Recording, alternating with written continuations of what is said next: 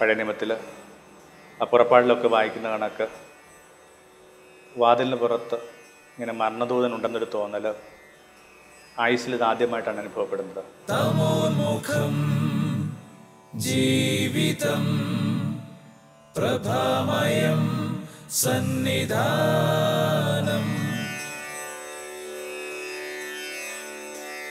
ഗുരുകണ്ഠത്തിലേക്ക് സ്നേഹവന്ദനം. ഒന്ന് കൊറിയന്തിരി പതിമൂന്ന്. നമ്മൾ ഒരുമിച്ച് വായിക്കുകയായിരുന്നു. ആ പുരാതന സ്നേഹകീർത്തനം ഇടയ്ക്ക് സമാനം ദീർഘമായൊരു ഇടവേള ഉണ്ടായി. ഊഹിക്കാവുന്ന കണക്ക് അടച്ചിരിപ്പിന്റെ ദിനങ്ങളായിരുന്നു. വലിയ പരുക്കും വലിയ ആഘാതവുമൊക്കെ നൽകിയിട്ടാണ് ഈ കാലം പതുക്കെ കടന്നു പോകുന്നത്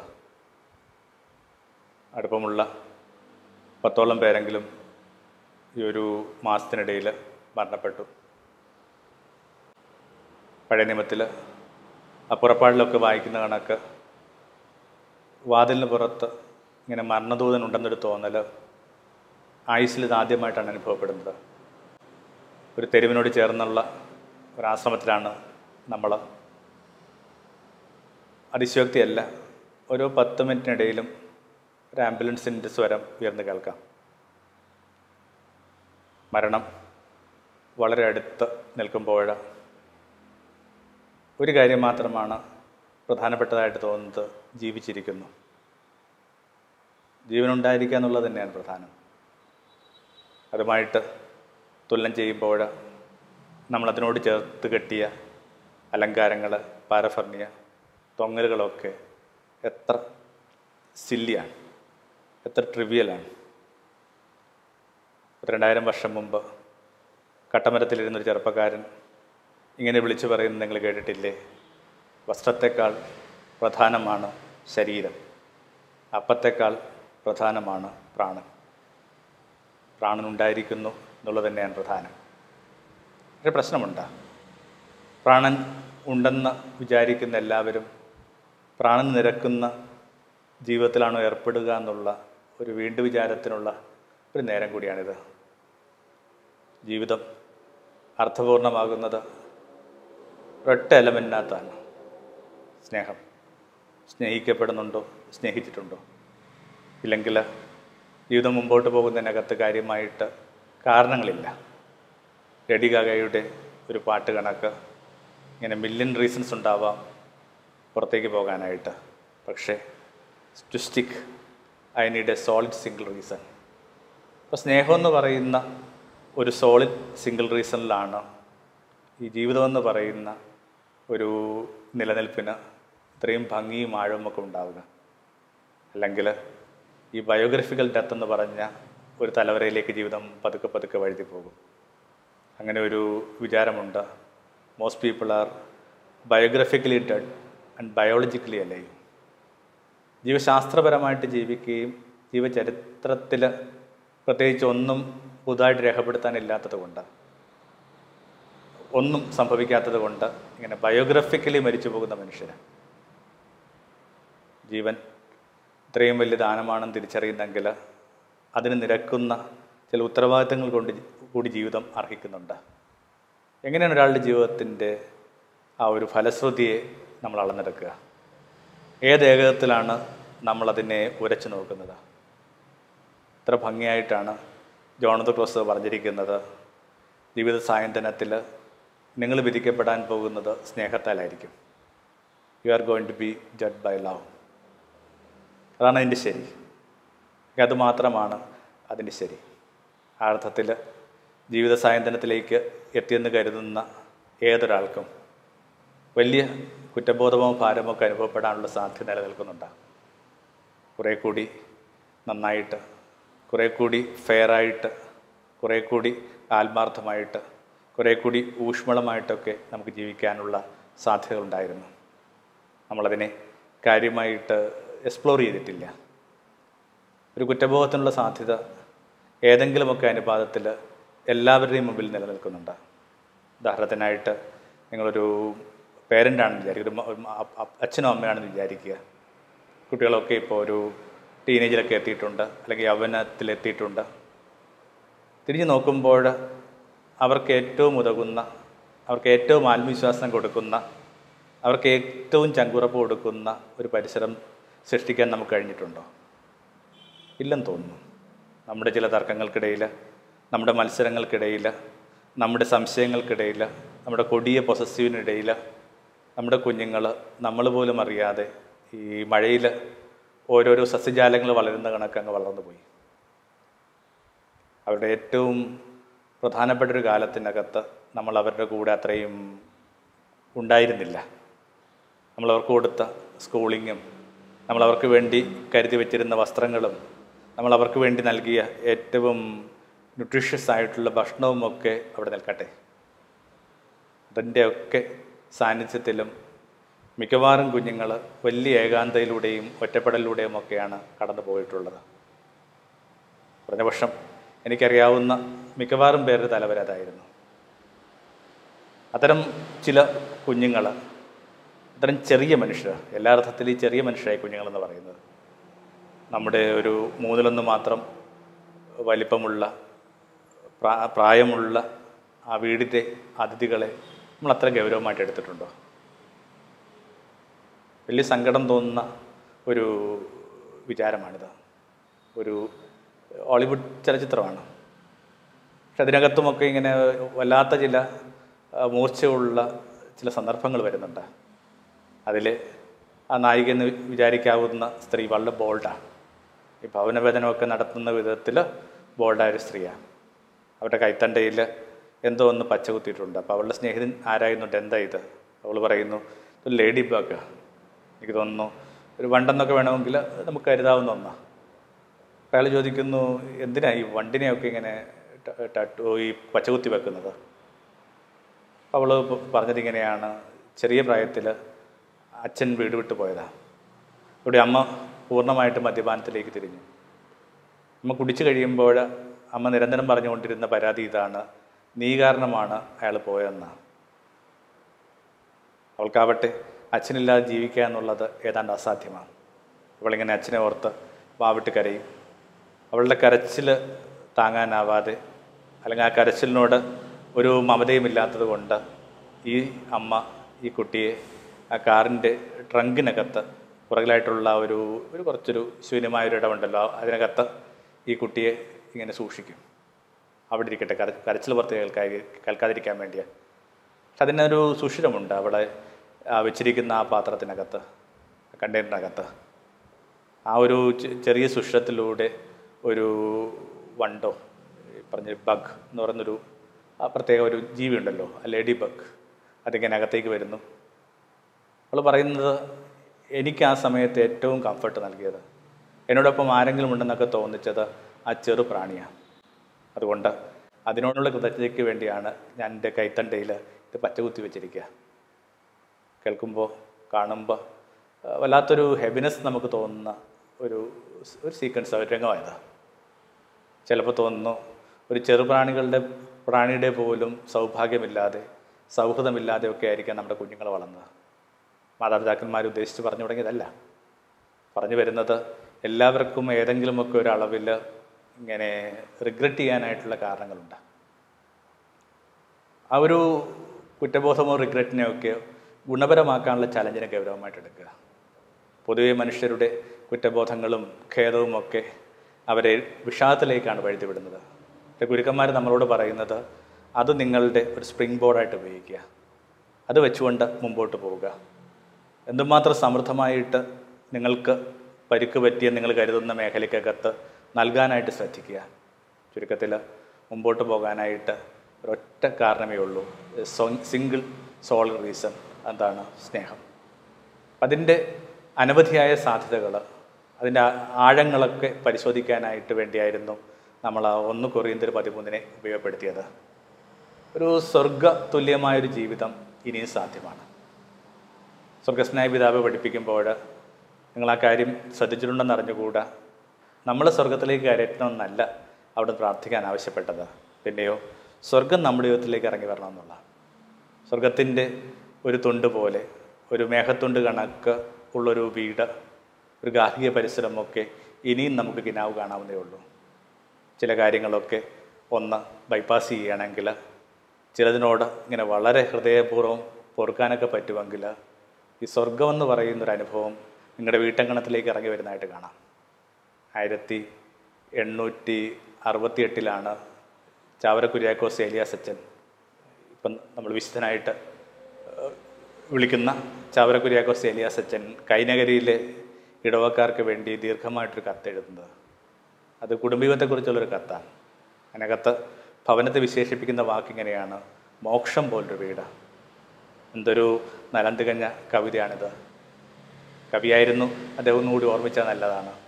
മോക്ഷം കണക്കൊരു വീട് സാധ്യമാണ്.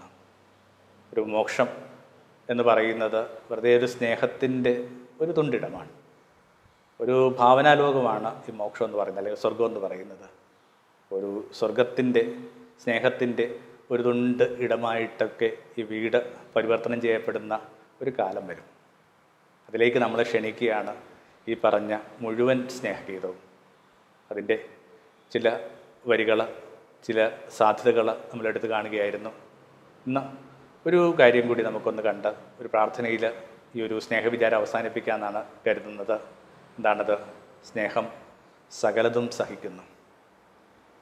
അതിന്റെ കുറച്ചുകൂടി ഒരു പോപ്പുലർ വേർഷനിൽ ഇംഗ്ലീഷ് വേർഷനകത്തൊക്കെ വരുന്നത് സ്നേഹം സകലത്തെയും പ്രൊട്ടക്റ്റ് ചെയ്യുന്നുള്ള അല്ലെങ്കിൽ സകല സകലത്തിനെയും പ്രൊട്ടക്റ്റ് ചെയ്യുന്നൊരു വാക്ക് ഉപയോഗിക്കുന്നുണ്ട്. അതിനൊരു കാരണമുണ്ട്. മലയാളത്തിൽ സകലവും സഹിക്കുന്നു എന്നുള്ള വാക്ക് ഉപയോഗിക്കുമ്പോൾ പോലും അതിന്റെ ഒരു എത്തിമോളജി അതിന്റെ ഒരു ഭാഷ വേരുകൾ നമ്മൾ തപ്പിപ്പോകുമ്പോൾ ഗ്രീക്ക് ഭാഷയിലൊരു പദമാണ് ഉപയോഗിക്കുന്നത്. ആ പദത്തിന് ഇങ്ങനെ കവർ ചെയ്യുക പ്രൊട്ടക്റ്റ് ചെയ്യുക എന്നൊക്കെ ഉള്ള ഒരർത്ഥം കിടപ്പുണ്ട്. വസ്തു സ്നേഹം ചെയ്തുകൊണ്ടിരിക്കുന്നതാ. ഒരു പുതപ്പ് കണക്ക് ചിലപ്പോൾ നിങ്ങളെ പൊതിഞ്ഞു പിടിക്കും. ഒരു മേൽക്കൂര കണക്ക് നിങ്ങളെ കാറ്റും മഴയും വെയിലും കൊള്ളാതെ സൂക്ഷിക്കും. ലവ് ഓൾവേസ് പ്രൊട്ടക്ട്സ് നിങ്ങൾക്ക് സ്നേഹമുണ്ടെങ്കിൽ ആ സ്നേഹം തെളിയിക്കേണ്ട ബാധ്യത വാസ്തവത്തിൽ വെളിപ്പെട്ട് കിട്ടേണ്ട ഒരു തലം ഇതാണ്. നിങ്ങൾ നിങ്ങൾ ഉറ്റവരെ എന്തുമാത്രം പ്രൊട്ടക്റ്റ് ചെയ്യുക എന്നുള്ളതാണ്.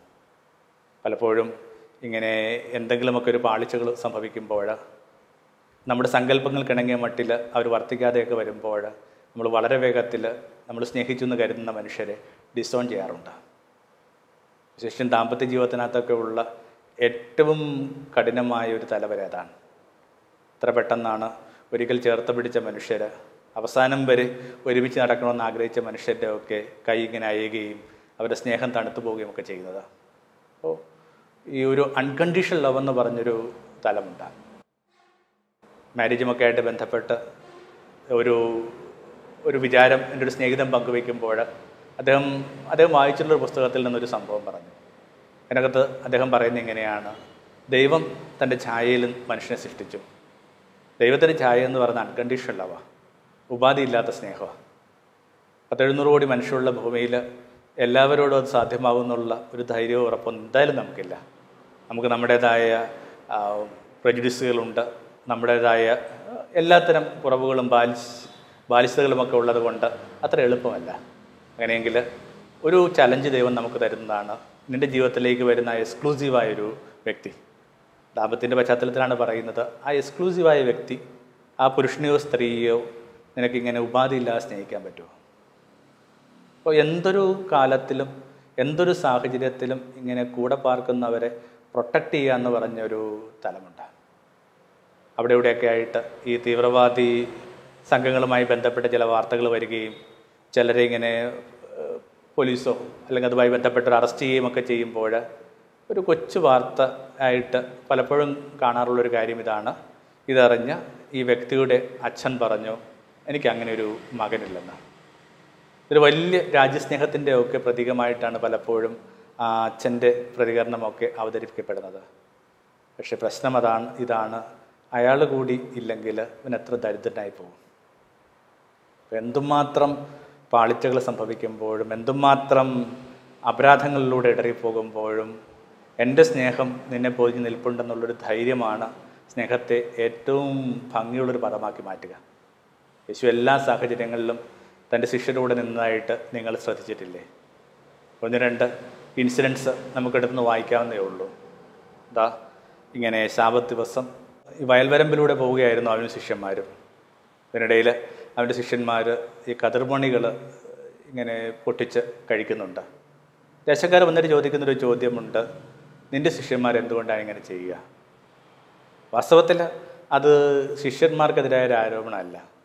മറിച്ച് നല്ല പാഠങ്ങൾ പറഞ്ഞു കൊടുക്കാത്ത ഗുരുവിനെതിരായിട്ടുള്ള ദുസൂചന തന്നെയാണ്. വളരെ ഇൻഡയറക്റ്റ് ആയിട്ട് ആ കാര്യം പറയാനായിട്ട് ശ്രമിക്കുക. സ്വാഭാവികമായിട്ട് ഏതൊരു ഗുരുനാഥനും കുറച്ച് ഒഫൻഡാകും കുറച്ച് ബുദ്ധിമുട്ട് അനുഭവപ്പെടും. നിങ്ങൾ കുട്ടികളുമായിട്ടൊരു പിക്നിക്കിന് പോകുമ്പോൾ സംഭവിക്കുന്ന ഒരു കാര്യം ഓർത്താൽ മതി. ഏതെങ്കിലും ഒരു ഇടത്തിൽ പോകുന്നു. അവിടെ നിങ്ങളുടെ കുട്ടികൾ വലിയ കുസൃതി കാണിക്കുന്നു. കടക്കാരോ നാട്ടുകാരോ വന്നിട്ട് നിങ്ങളുടെ കുട്ടികളെ കുറിച്ച് പരാതി പറയുമ്പോൾ നിങ്ങൾ എത്ര സ്നേഹസമ്പന്ന അധ്യാപനാണെന്ന് പറഞ്ഞാൽ പോലും നിങ്ങൾ ആ കുട്ടികളോട് ക്ഷുഭിതരാകും കണ്ടില്ലേ? നിങ്ങൾ കാരണം പള്ളിക്കൂടത്തിന് പേരുദോഷം വന്നു. ഞങ്ങൾ അധ്യാപകർക്ക് പേരുദോഷം വന്നു. പക്ഷേ യേശു അല്ല. യേശു പറഞ്ഞു ഇതിനകത്ത് വലിയ കഥയൊന്നുമില്ല. വിശന്നപ്പോൾ ദാവീദ് ചെയ്തിട്ടുള്ളത് എന്താ നിങ്ങൾ വായിച്ചു കേട്ടിട്ടില്ലേ? അവൻ ദേവാലയത്തിൽ പ്രവേശിച്ച് പുരോഹിതന്മാർക്ക് മാത്രം അവകാശമുള്ള കാഴ്ചയപ്പം എടുത്ത് ഭക്ഷിച്ചു തന്റെ കൂട്ടുകാർക്കും കൊടുത്തു. അതൊക്കെ വെച്ച് നോക്കുമ്പോൾ ഇത് കുട്ടികളുടെ ഭാഷയിൽ ചീൾ വീസ. നോക്കണം എന്തുമാത്രം തലകുനിച്ച് നിൽക്കേണ്ടി വരുന്ന തന്റെ കുഞ്ഞു മക്കളെ ഇങ്ങനെ കുറേ കൂടി സ്പോർട്ടീവായിട്ട് ചില കാര്യങ്ങൾ എടുക്കാനും നിങ്ങൾ ഏത് പ്രതിസന്ധികളെയും നിങ്ങൾ ഡിസോൺ ചെയ്യാൻ ഞാൻ തയ്യാറല്ലെന്നുമൊക്കെ പറയുന്നതിന്റെ ഏറ്റവും ഭംഗിയുള്ള ഒരു വായനയായിട്ടാണ് എനിക്ക് എപ്പോഴും അനുഭവപ്പെടുന്നത്. പലയിടങ്ങളിലുണ്ട്. ഇത് കണക്ക് ശിഷ്യരെ കുറ്റപ്പെടുത്തുമ്പോൾ യേശു അവരെ ഓണപ്പ് ചെയ്യുന്നത്. എന്തുകൊണ്ടാണ് നിന്റെ ശിഷ്യന്മാർ ഉപവസിക്കുന്നില്ലെന്ന് പറയുന്നത്? യേശുവിനെക്കുറിച്ച് അവർക്കൊരു കാര്യമായ ബുദ്ധിമുട്ടൊന്നും അതിനകത്ത് ഉണ്ടാവാൻ വഴിയില്ല. കാരണം യേശുവിന്റെ ഒരു സിസ്റ്റത്തിന്റെ ഭാഗമൊക്കെ തന്നെ ഉപവാസമാണ് നമുക്കറിയാം. അത് വാസ്തവത്തിൽ ഈ വേണമെങ്കിൽ പതുക്കെ ഈ കുട്ടികളിൽ നിന്ന് ഗുരുവിന് വലിയ ആത്മീയ ഔന്നത്യമുള്ള ഗുരുവിനെ തന്നെ തന്നെ ഇങ്ങനെ ബൈഫക്കറ്റ് ചെയ്ത് മാറ്റാവുന്നേ ഉള്ളൂ. ഇല്ല. ഓരോ യേശു പറഞ്ഞു മണവാളൻ കൂടെ ഉള്ളപ്പോൾ എന്തിനാണ് വിവാഹ അതിഥികൾ ഉപവസിക്കുന്നത് അവരിൽ നിന്ന് മണവാളൻ എടുത്തു മാറ്റപ്പെടുന്ന ഒരു കാലം വരും. അപ്പോൾ അവർ ഉപസിച്ചുകൊള്ളും അപ്പോൾ വരുന്നത് ഇത്രയേ ഉള്ളൂ. എന്തുമാത്രം പരിക്ക് പറ്റുമ്പോഴും ഈ ഉറ്റവരെ ഒന്ന് ചേർത്ത് പിടിക്കാൻ പറ്റുമോ? കൂടെ ഉണ്ട് എന്ന് പറയുന്നതിനേക്കാൾ വലിയ ധൈര്യം വേറെയില്ല. എനിക്ക് വളരെ അടുപ്പമുള്ളൊരു വീടിനകത്ത് സംഭവിച്ചുകൊണ്ടിരിക്കുന്ന അല്ലെങ്കിൽ സം ഒരു കാലമായിട്ട് അവർ പുലർത്തുന്ന ഒരു കൾച്ചർ അതാ. കുഞ്ഞുങ്ങൾക്ക് എന്തെങ്കിലുമൊക്കെ ഒരു വിഷമം വരുമ്പോഴേക്കും പിന്നെ അവരുടെ അടുക്കൽ നിന്ന് ഈ പേരൻസ് മാറില്ല. കൂടെ ഉണ്ട്. കൂടെ ഉണ്ടെന്ന് പറയുന്ന എല്ലാവരിലും എത്രയോ കാലമായിട്ട് നമ്മൾ കേൾക്കുന്ന ഇമ്മാനുവൽ പറഞ്ഞ വാക്കിന്റെ ആ ഒരു ധ്വനികൾ മുഴങ്ങുന്നുണ്ട്. കൂടെയുണ്ട് ദൈവം മാത്രമല്ല ദൈവത്തെ കണക്കുള്ള മനുഷ്യരും കൂടെ നിൽക്കാനായിട്ടാണ് ആഗ്രഹിക്കുന്നത്. സ്നേഹം പ്രൊട്ടക്റ്റ് ചെയ്യുന്നു. ഒരു പുതപ്പ് കണക്ക് ഒരു മേൽക്കൂര കണക്ക് നിങ്ങളുടെ സ്നേഹം ഉറ്റവരെ പൊതി നിൽക്കട്ടെ. ഒരു പുതപ്പാവുക എന്ന് പറഞ്ഞത് നല്ലൊരു മെറ്റഫറാണ്. ഒരു എൻ എസ് എസ് ഗ്രൂപ്പുമായിട്ട് ചെറിയൊരു പരിചയമുണ്ട്. അതിന്റെ കോർഡിനേറ്റർ ഒരു ഈപ്പൻ സാറാണ്. അദ്ദേഹവും കുട്ടികളും കൂടി ചെയ്ത ഒരു കാര്യം ഓർമ്മിക്കുന്നുണ്ട്. കൊട്ടാരക്കര സൈഡിലാണ് അവിടെ ഇങ്ങനെ വഴിയോരങ്ങളിൽ രാത്രി ഇങ്ങനെ മനുഷ്യർ തണുത്ത് വരച്ച് കിടപ്പുണ്ട്. അദ്ദേഹവും കുട്ടികളും കൂടി എൻ എസ് എസ് വോളണ്ടിയേഴ്സും കൂടി ചേർന്നിട്ട് ഈ തണുത്ത് കിടക്കുന്ന പ്രായമുള്ള മനുഷ്യരെയും വീടില്ലാത്ത മനുഷ്യരെയും ഒക്കെ എന്നെ പുതപ്പിച്ചു എന്ന് പറഞ്ഞൊരു വാർത്ത എത്ര ഹർഷത്തോടെയാണ് കേട്ടത്. മനുഷ്യന് തണുത്ത് പിറക്കുന്നുണ്ട്. പുതപ്പായി മാറാൻ പറ്റുന്ന സ്നേഹം അല്ലെങ്കിൽ അത് തന്നെയാണ് സ്നേഹത്തിന്റെ പോലുള്ള നമ്മൾ ഈ പറയുന്ന പാലിയേറ്റിക് കെയർ എന്നൊക്കെ പറയുന്നതൊക്കെ എന്താ വാസ്തവത്തിൽ? പാലിവ് എന്ന് പറയുന്നത് മേലങ്കിയാണ് അത് വളരെയേറെ മനുഷ്യർ തങ്ങളുടെ ഊർജം ഇൻവെസ്റ്റ് ചെയ്യുന്ന ഒരു സേവന മേഖലയാണത്. വളരെ കൃത്യമായിട്ട് ഇങ്ങനെ നമുക്ക് ദൈവത്തോട് പറ്റി നിൽക്കുന്ന മനുഷ്യൻ തോന്നിക്കുന്ന വോളണ്ടിയേഴ്സുള്ള ഇടമായത്. അവർ ചെയ്യുന്ന ധർമ്മം എന്താണ്? പാലിയം ഈ പറഞ്ഞ മേൽപ്പുതപ്പ ഒരു തരത്തിലും ഒരു ശമനം ഇല്ലെന്ന് കരുതാവുന്ന പരിഹാരമില്ലെന്ന് കരുതാവുന്ന ചില രോഗാതുരരെ അവരിങ്ങനെ സ്നേഹം കൊണ്ടും കരുതൽ കൊണ്ടും പുതപ്പിക്കുക. കണ്ട വിചാരങ്ങളെ വളരെ വേഗത്തിൽ ക്രോഡീകരിക്കുകയാണ്. ഒന്ന് നമ്മൾ വിധിക്കപ്പെടാൻ പോകുന്ന ഒരൊറ്റ കാര്യം കൊണ്ടായിരിക്കും സ്നേഹം കൊണ്ട്. ജീവിത സായന്തനത്തിൽ you are going to be judged by your love അപ്പോൾ റിഗ്രറ്റ് ഇല്ലാത്ത ഒരു ജീവിതമുണ്ടാവട്ടെ ധൈര്യമായിട്ട് പറയണം. ഞങ്ങൾ പ്രാർത്ഥിച്ചിരുന്ന സ്വർഗം ഞങ്ങളുടെ വീട്ടിലേക്ക് ഇറങ്ങി വന്നിട്ടുണ്ട്. ഞങ്ങൾക്ക് മോക്ഷം കണക്കൊരു വീടുണ്ടായിരുന്നു. രണ്ട് നമ്മൾ കണ്ടുകൊണ്ടിരിക്കുന്ന സ്നേഹത്തിന്റെ പ്രത്യേകതകളിൽ ഒരു കാര്യം. ഏറ്റവും ലളിതമായിട്ടാണ് നമ്മൾ പറഞ്ഞ് അവസാനിപ്പിച്ചത് സ്നേഹം സകലതും സഹിക്കുന്നു. അല്ലെങ്കിൽ സ്നേഹം സകലത്തിനെയും സംരക്ഷിക്കുന്നു. ഒക്കെ ഒരേ വാക്കിന്റെ രണ്ട് സൂചനകളാണ് സ്നേഹം. പകൽ മേഘമായിട്ടും രാത്രി അഗ്നിയായിട്ടും നിങ്ങളുടെ ഭവനത്തിന് കൂട്ടുവരട്ടെ. ആമേ തമോന്മുഖം ജീവിതം പ്രഭാമയം സന്നിധാനം